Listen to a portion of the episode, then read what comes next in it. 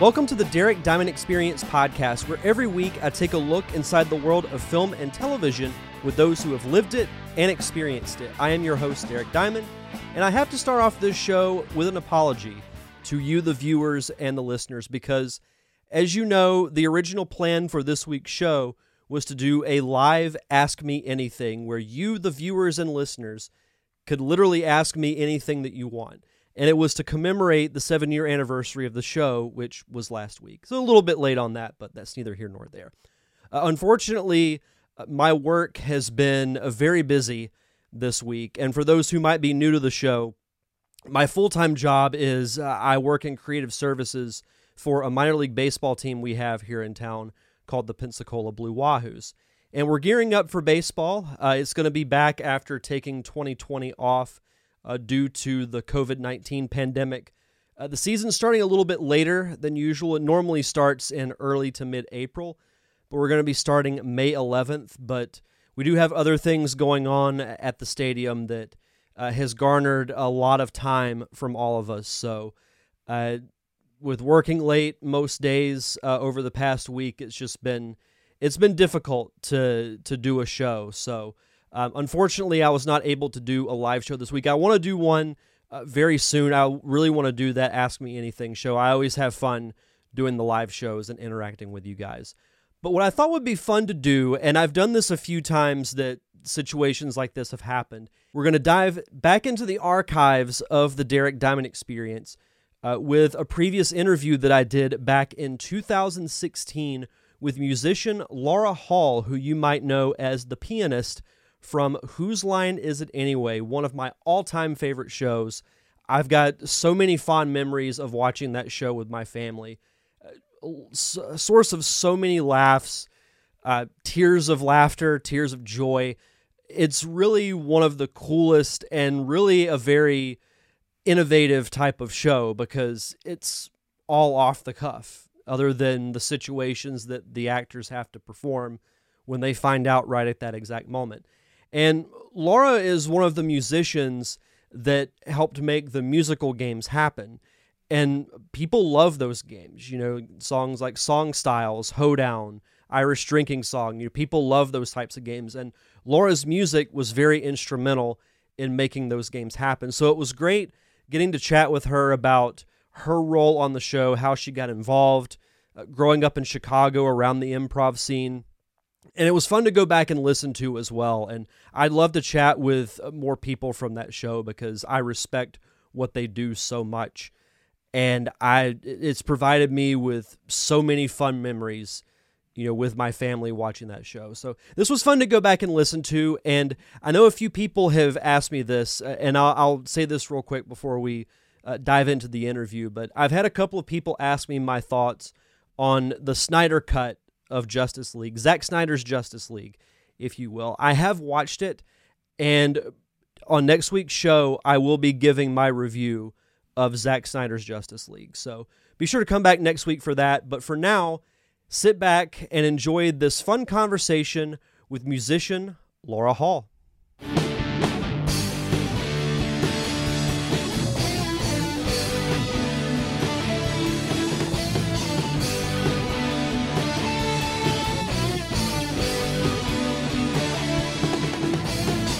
Sitting here with my very special guest this week, you may know her as the one behind all the musical talents of the hit improv show Whose Line Is It Anyway? Miss Laura Hall. Laura, how are you? And thank you very much for joining us on the show. I'm doing great, and thank you for having me, Derek. I wanted to start off by asking, um, where where are you from originally? I grew up in Chicago. How is it growing up in Chicago? Well, I loved it. I still love Chicago. I live in Los Angeles now, but I still really miss Chicago. And it was, especially as a young adult, it was a great town because there was so much music and theater and improv and everything happening and a lot of small clubs and, uh, and like more inexpensive stuff. Do you know what I mean? Not just going to big venues to hear big bands, but every night of the week you could go out and hear local bands at small clubs that were great. And uh, so it was a great sort of musical potpourri for me. now, do you think that was the reason why you were why you eventually became a musician because you were around it for most of your life? I think part of it. I think I think it definitely was. I also this sounds so goofy, but my grandpa played piano very really beautifully, and when I heard him play, I thought I want to do that. no, that's awesome.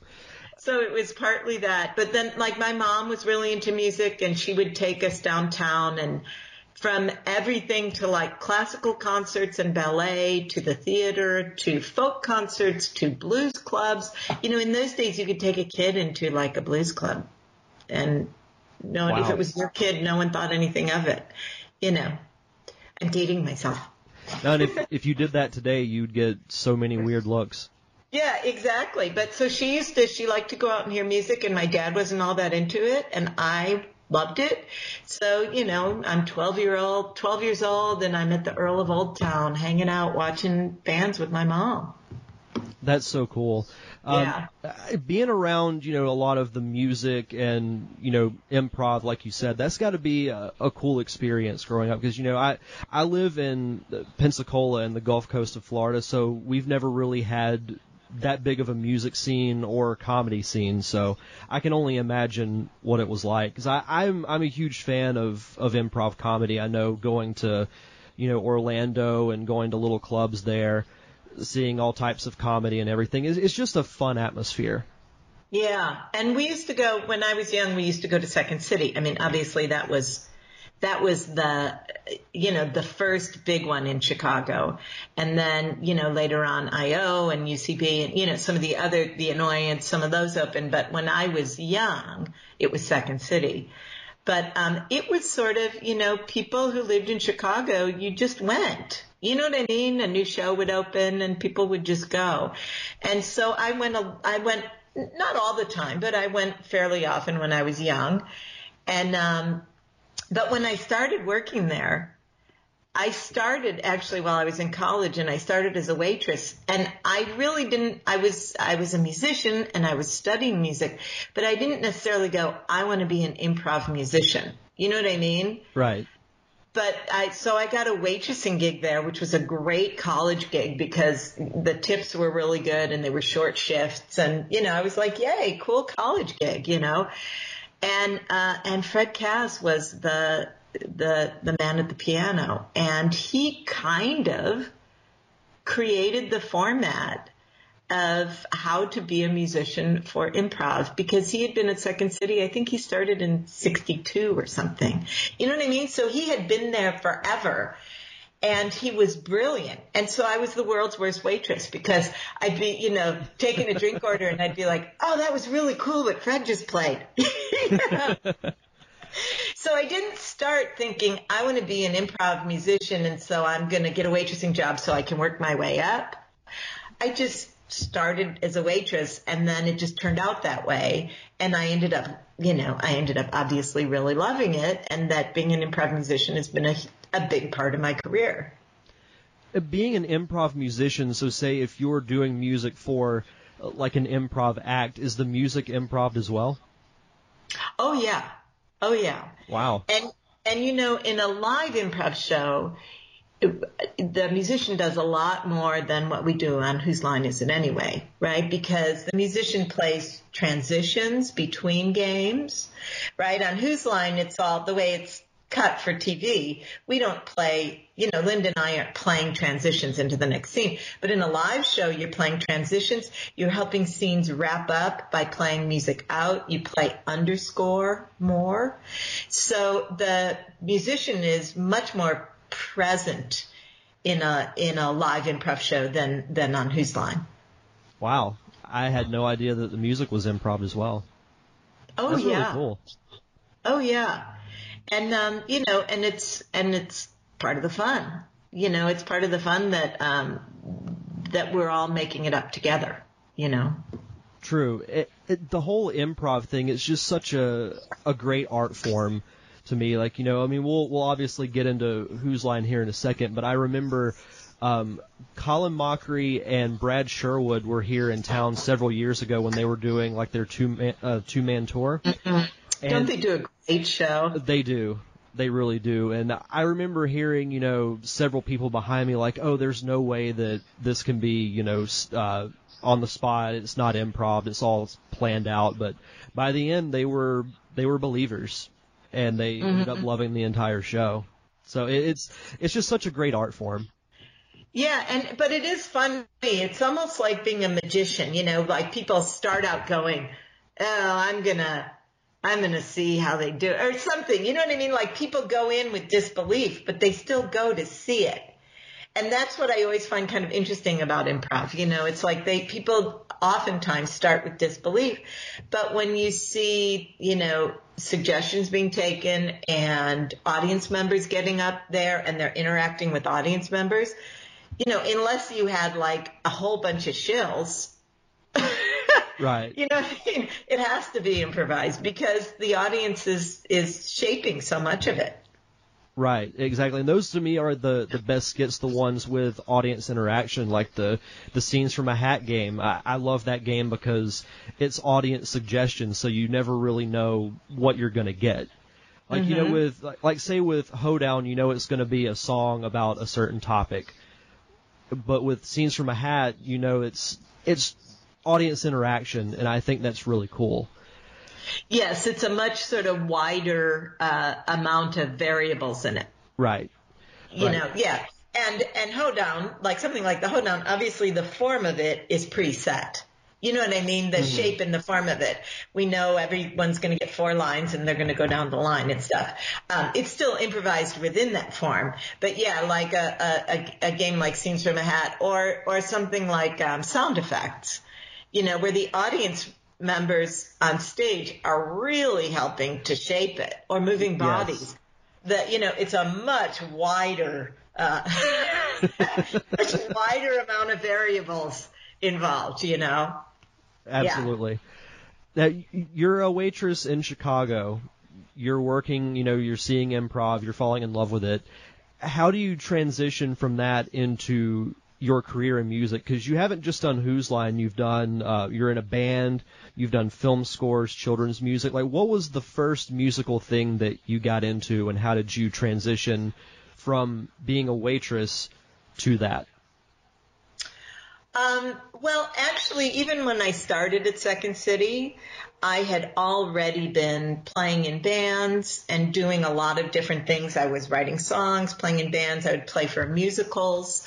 I would, um, you know what I mean? So I had already before I, st- I did piano bar for a long time. That was my bread and butter gig for a long nice. time. Um, and in a weird way, all those varied things that I did before I started working at Second City actually really helped me as an improv musician because I played in a lot of different contexts and different styles and different, you know what I mean? Different formats.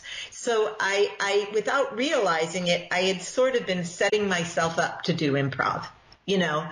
Um, and then even while I was working at Second City, um, I still was, I was in bands, I was writing original musicals, I was doing other things, you know. So, um, it's never been, being an improv musician has been probably, obviously the most, um, the most visible part of my career, but it's never been the only part of my career.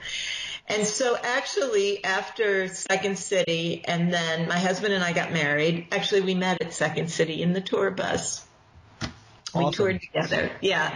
So after we got married and he's an actor, after we got married, we decided to move to LA and sort of give it a try. Um, he got a series and he was like, let's go. And if the series doesn't last, we'll see what happens. We'll give it a couple years. You know, that was several years ago. But um, when we came to LA, I thought, you know, I'm going to focus on other things. So I took classes in film scoring and other things, and I, uh, I, I formed a, you know, I've been been in different bands. I did all sorts of different things. I was again writing um, improvised musicals and all sorts of stuff. And um, and then I got the call for Whose Line. And it was actually a friend of mine that I knew from Second City in Chicago who had been hired as a producer on the American Whose Line that that recommended me. So it kind of all just kept happening organically. You know what I mean? Like it all, in a way, I feel like all of it feeds all of it. And, and the better musicianship I have playing in my band, the Sweet Potatoes, actually makes me a better musician for improv as well, which makes me a better musician for writing film scores as well. Isn't it awesome when all of that stuff just feeds into each other and makes it so much better? Yeah, yeah. And you know, it's interesting. I just, this is a good example. I just, a friend of mine called and said, uh, the TV show Gotham is looking for a piece of music. Um, you know, it has to be 1930s French cafe style music. They need us to record the track tonight and they'll place it tomorrow. And I went, okay and we're we're recording it and um, the guy who's engineering is like how do you know how to play this and i'm like i think it's because from doing whose line i know a really wide range of styles and i know how to research a style quickly. So i went online and i found some 1930s french cafe and i and i was like okay these are the elements of it. This is what it needs. And we got the thing placed on gotham the next morning. So there's something about the way that I have learned to approach styles and um, and how does a piece of music tick? Does that make sense? Yes, it does. No, that, that you that's a good explanation. Yeah, so it, it, it again, it's like what I do on Whose Line has fed what I did in that instance you know, that got me this placement on, that got us this placement on Gotham, you know, and it all sort of I always feel like everything you do creatively kind of feeds feeds the artist that you are, you know? I totally agree with that. No, I, I think that's awesome. Now, transitioning to Whose Line, uh, how has your experience been doing that show? Because have you been with Whose Line since the beginning? since the beginning of the American ones, right? Right, because you know it was a British show first for a Correct. couple of years, right?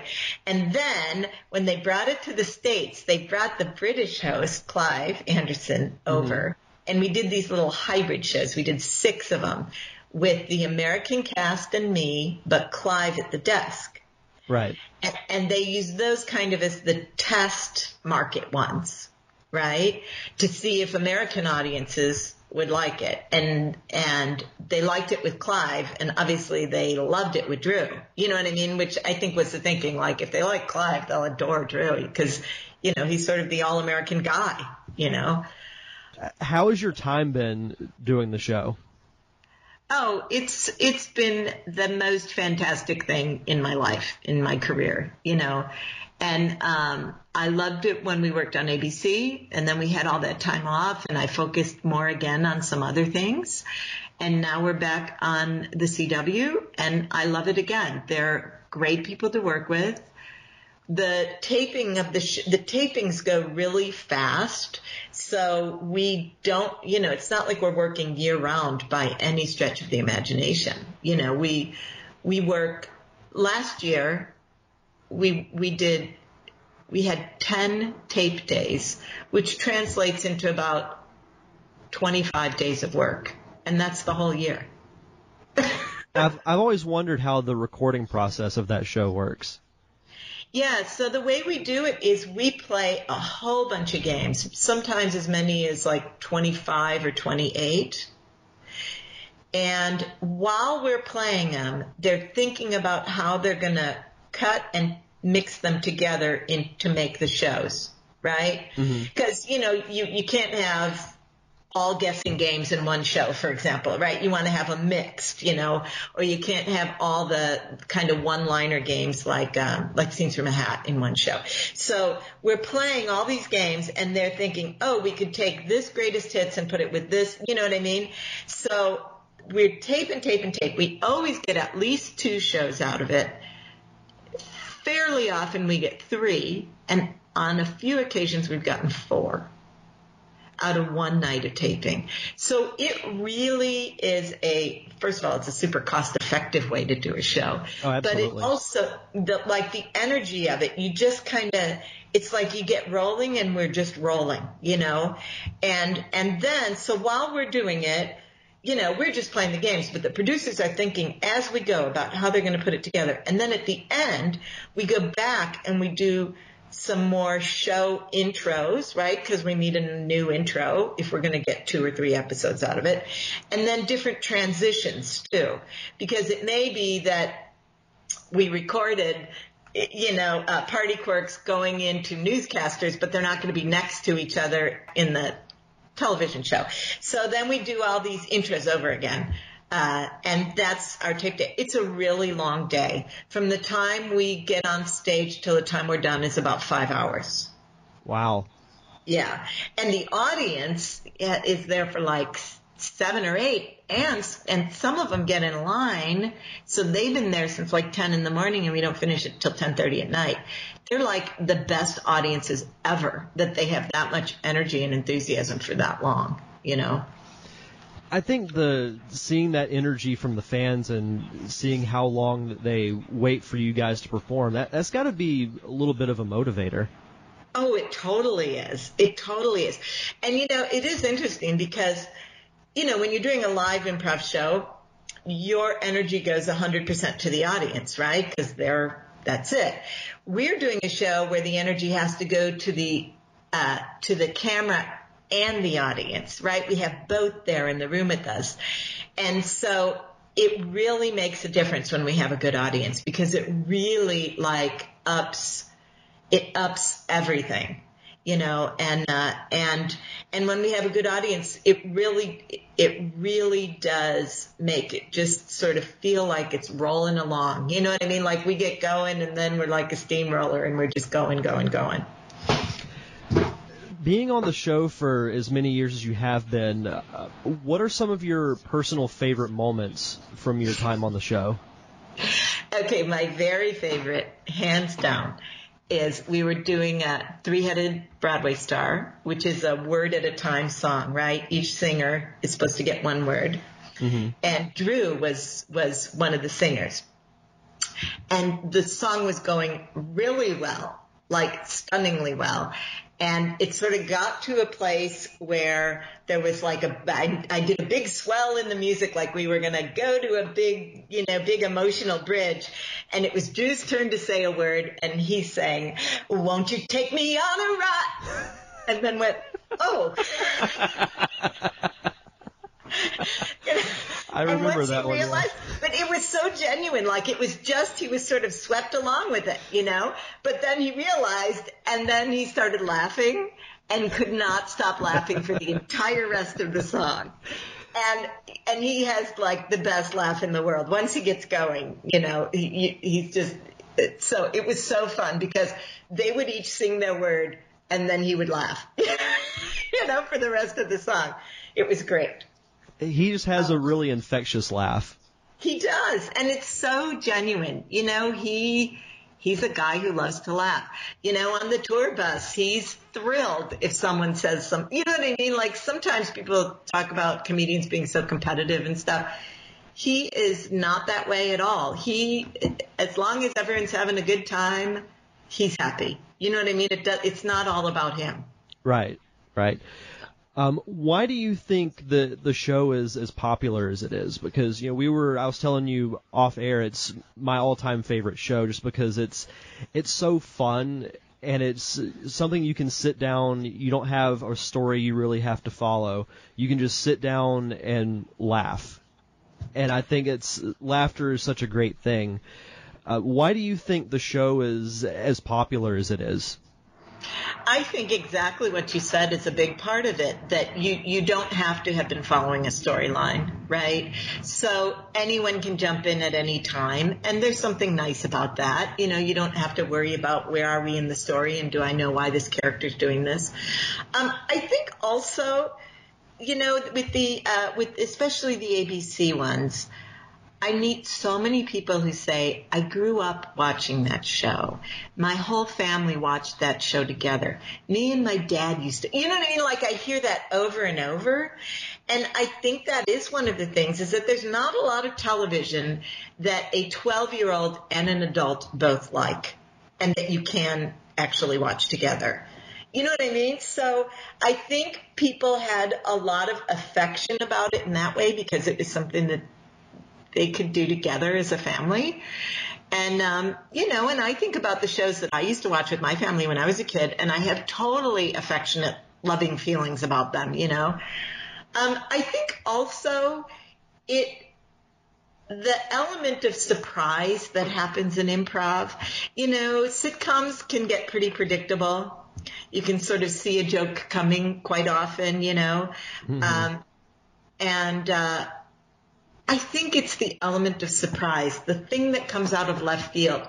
When Colin says something so random and silly or or you know, or Ryan does something physically that you're not expecting. You know, he's he's he becomes the baby giraffe, and you're like, oh my god, that's the funniest thing ever. You know what I mean? It's like I think it's the element of surprise, sort of, because we love to be surprised.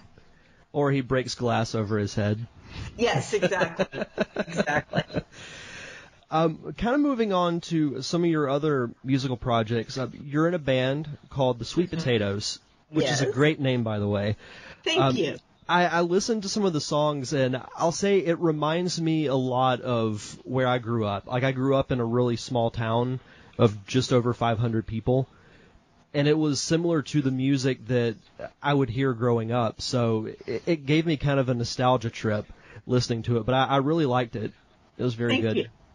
Now, Thank how you. how was the band Sweet Potatoes formed? Um, so it's the the core of the band is uh, my husband Rick Hall and Kelly McLeod, and Rick wrote a movie that he, he starred in along with Kelly. Kelly played his co-star, right? And so during the course of the movie, while they were shooting, you know, there's a lot of sitting around time, and uh, and they ended up talking about music and he came back and he said, you know, you and Kelly like so much of the same kinds of music. You guys should write together. And I was like, well, you know, just because you like the same kind of music doesn't mean you can write together. And, but we gave it a try and instantly clicked. So Kelly and I are the main, are the writers and then Rick plays bass and harmonica and sings also with us.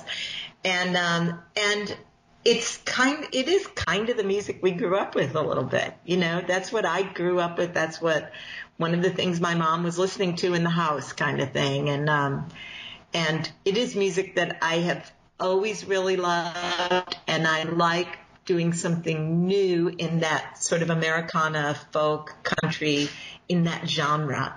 I like feeling like i'm doing something new in that in in that kind of music that i love so much that's awesome. Yeah, like I said, it, it's it's really good music. Um, I'm not really even a huge country fan, but it just it, it mm-hmm. reminds me of a, a simpler time, and I think you know music can really hit you like in an emotional way that sometimes even like movies or shows can't. Yeah, I know, I know, I know what you mean, and and I think there's a little bit of intentionality in that, you know, because it's like if you grow up and you love, you know, Emmylou Harris or Dolly Parton or Linda Ronstadt. You know what I mean? And then you, and then you go, I'm going to let myself write some songs in that vein. Right. There's something, right. there's something really great about that, you know? No, absolutely. Yeah, and Kelly grew up in Louisiana, so she really grew up with that stuff.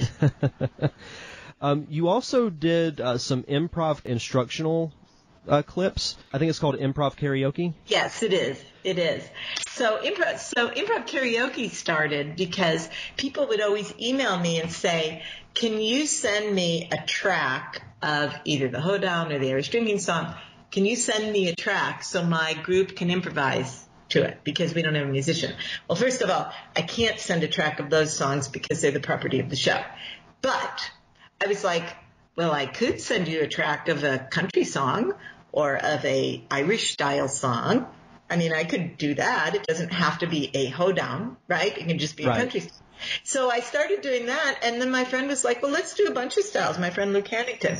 So we um, So we started doing a bunch of styles and then we were like, well, we should do some demos to go with them. So we got a whole bunch of our friends like Keegan Michael Key and uh, Dan Castellaneta, who's the voice of Homer Simpson, mm-hmm. uh, Kathy Kinney, Ron West. We got a whole bunch of people to come in and do demos so that people who are listening could sort of hear how you could approach them. And so it's a two CD set. We do some instructional stuff. There's the demos. And then on the other CD, it's just the tracks by itself so people can make up their own songs.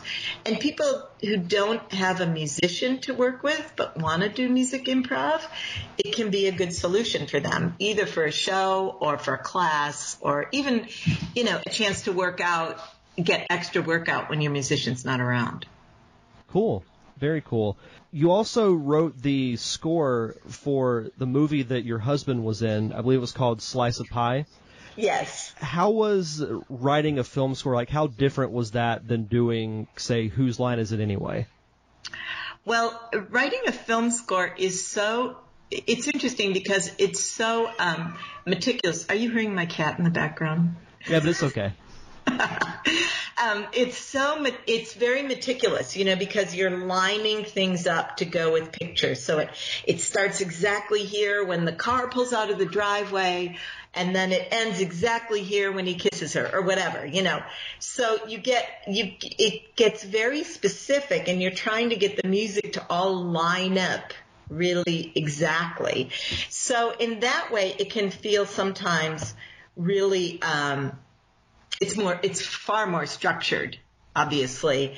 Than, right. Especially if you're playing a game like Greatest Hits, you know, it goes as long as it goes. You're following and you're leading at the same time. You're, you know, it's all of that. Um, but but I do when I and I've scored some other films since then. I just went to a screening of one that I that I finished this last month, I do use improv when I'm first trying to sort of get a feel for what can go with a cue. You know, if we know we want the, the music to be in a certain spot, I'll just improvise over it on the piano and start to get a feel. And then I might go, oh, that doesn't work so good. Let me try it again, you know? so, so they are related in some ways, but then film scoring gets so much more technical. Film scoring, you, you, you know, you write it out and then maybe you might need to hire a clarinet player to do a part. So you write out their part and then you layer it on and then you mix it and then it's post and all that. It's so many more steps. And the thing of improv of just like doing it and then the moment's done. There's something really fun about that. Oh, absolutely. Now, are there any other type of like musical projects that you? Because I know you've done uh, children's music. Uh, you've done some of your mm-hmm. original music as well, correct? Yes, yes. And I also, I just finished, I'm super excited. I just finished writing a book. Oh, cool. Uh, about doing, it's coming out October 18th, so in another week or two. Um, about being a musician for improv, like what I do on Whose Line. Because what I found is uh, my husband and I teach workshops in doing the singing side of music improv and uh, we travel all over the country and Canada and we do these workshops and we, you know, people really like them. But I will get people saying, how do you teach a musician, like say we've got a musician who wants to do this with us, but we don't know how to teach them. What do you, what is it? What's involved? How do you explain it to them? Or I'll meet a musician who says, I'd love to do this or I'd love to get better at it, but I don't really know how. So um, then I actually did a different pod, I did a podcast with this guy named Bob Baker and he's written several books. And at the end of it, we were like, we should write a book together. So we, uh, and he's done a lot of improv himself and he's a musician also. So we wrote this book, The Improv Comedy Musician. And it's exactly for what is it that you do for a live improv show? How does the musician approach it? How do you accompany the singers? How do you do the transitions between scenes? How do you underscore? Um, and it gets it gets really specific. And then also there's stories from Whose Line in it too. oh, absolutely, absolutely. You yeah. said that comes out the 18th. October 18th. Yes. Fantastic. Um, besides that, do you have any like upcoming shows with your band or anything that you'd like to plug? Well, we do have some local shows coming up. November 4th, we're playing at a, at a local club called Republic of Pie. Um, and that's a, we do that once a month, the first Friday of every month, and we'll do it the first Friday of December also. And Rick and I are going up to um, Toronto at the end of this month, and we're going to teach up there at, at Second City Toronto. So that will be fun. What is one piece of advice for anyone who wants to get into music? Like, what is one piece of advice that you could give? I would say I I'll, I'll give you two. Okay. And and I got these as a young musician, and they were really helpful to me. One is whenever you get a chance, play with people who are better than you, because you will it you will do your best to rise to the occasion and you will learn from playing with people who are really good. So even though it can be intimidating, if you ever get invited to say sit in with a band of more experienced musicians or work with a, you know, say you're a piano player and you get a chance to work with a really accomplished singer or something and you go, oh, I might not be good enough. Do it anyway because it you will it, your bar will be raised by their bar being raised. That's one. And the other is that you get hired to be a musician not only because of your chops and your musical skills, but also because you're easy to work with, because you show up on time, because you're a good listener, because you don't let your ego get in the way of the music that's being made. All those other things because you're helpful, because you're considerate, because you are able to take criticism and, uh, and, and not flip out. You know what I mean? All those things are the reason that people want to hire you and then hire you again and again. Um, and that was a strange one for me to learn when I was, you know, when I was 19, because I was thinking it was all about how good you played. And it is about how good you play, but it's about a lot more than that too. You always got to have a good attitude. Yeah. And, and there are a lot of great musicians out there. You know what I mean? There are, there are better piano players than me. Um, but so what else do I bring to the table? Versatility, I'm easy to work with, uh, you know, whatever else it is that I bring. Yeah. Very good advice. Uh, one thing I have to ask before we close: What is your personal favorite "Whose Line Is It Anyway" game? It could be musical or non-musical. What is your personal favorite "Whose Line" game? Um, it's one we, I think it's one we hardly ever do anymore, called "Show Stopping Number." Do you remember that one? I do remember that one, yes. I think partly because it's so silly. And um, and they have to they just have to go from zero to a hundred in, in terms of the song so quickly. Because it's like just this big loud vaudeville song that they have to do and, and it's really quick and they have to just do it. And there's something about that that just tickles me. Um, and it makes it it, it, can be so silly. And my other favorite, it's a tie between that and Three Headed Singer, like Three Headed Broadway Singer, which we also hardly ever do anymore. And I love Three Headed Broadway Singer because no one can think ahead because you're only doing one word at a time. You really cannot think or plan ahead at all in that game. And so it can get very random. you know, like the songs can really take off into left field. And, uh, and I love that. now those are both good choices. Yeah, I, I don't remember seeing the the show stopping number game very often.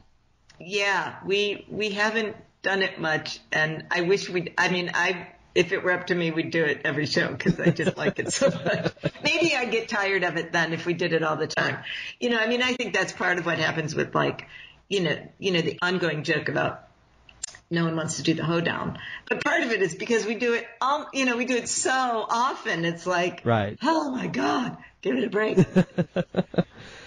and last question, do you have any social media that you would like to plug so the listeners can follow you? Oh, I certainly do. So my website is laurahall.com. That's easy. And my calendar's up on it. And if, uh, people want to get information about upcoming teaching or upcoming dates, and my email address is on there if people want to email me and for just to say hi even. And my email is laura at laurahall.com. My uh, Twitter is Laura Hall Music. All, all one word. I guess Twitter's always all one word. And then I have a Facebook page that's Laura Hall Musician. Fantastic. Well, Laura, thank you very much for coming on the show. It was great getting to talk with you. Oh, thank you, Derek. It was really fun. Hopefully, you guys had fun listening back to that conversation with Laura Hall. I know I certainly did. As I mentioned at the top of the show, I love Whose Line Is It Anyway? So getting to chat with someone who plays an important role in making that show happen was so much fun. And hopefully, I'll get to chat with more members from that show in the future. But for next week's show, I mentioned earlier that I'll be giving my review of Zack Snyder's Justice League. And I'll also be talking with several of the cast members from the comedy film Warmed Over Krautrock. And I'll be chatting with Jim Tavare, Adam Weber, Kate Dalton, and Derek Elstrode. So that should be a fun chat. Be sure to come back next week for that really fun episode. But until then, you can check out past episodes of the show on Apple Podcast, Stitcher, Spotify, anywhere you get your podcast. Just search for the Derek Diamond Experience. And if you could, please leave a review. The more reviews I get, the more visible I become to the podcasting public. You can also find the shows on YouTube. Just search for Derek Diamond. You can also find me on Patreon at patreon.com slash ddiamondpodcast. And of course, thank you to my close friends, the Unicorn Wranglers, for providing the theme music for the podcast. You can check out all their music on Apple Music, Google Play, and Spotify. That's going to do it for this week's show, so enjoy the rest of your week. Have a safe and fun weekend. Thank you for tuning in to another awesome episode of the Derek Diamond Experience. I am your host, Derek Diamond, and we'll see you guys back here next Thursday.